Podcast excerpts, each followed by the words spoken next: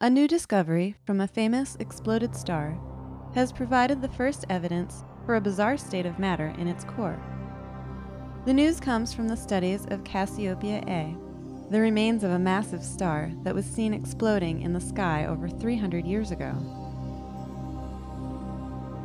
A sequence of observations from NASA's Chandra X ray Observatory over the past decade shows that the ultra-dense core of the star left behind after the explosion, known as a neutron star, has cooled by about 4%. This information, along with theoretical work, indicates that the neutron star contains a mysterious state of matter known as a superfluid.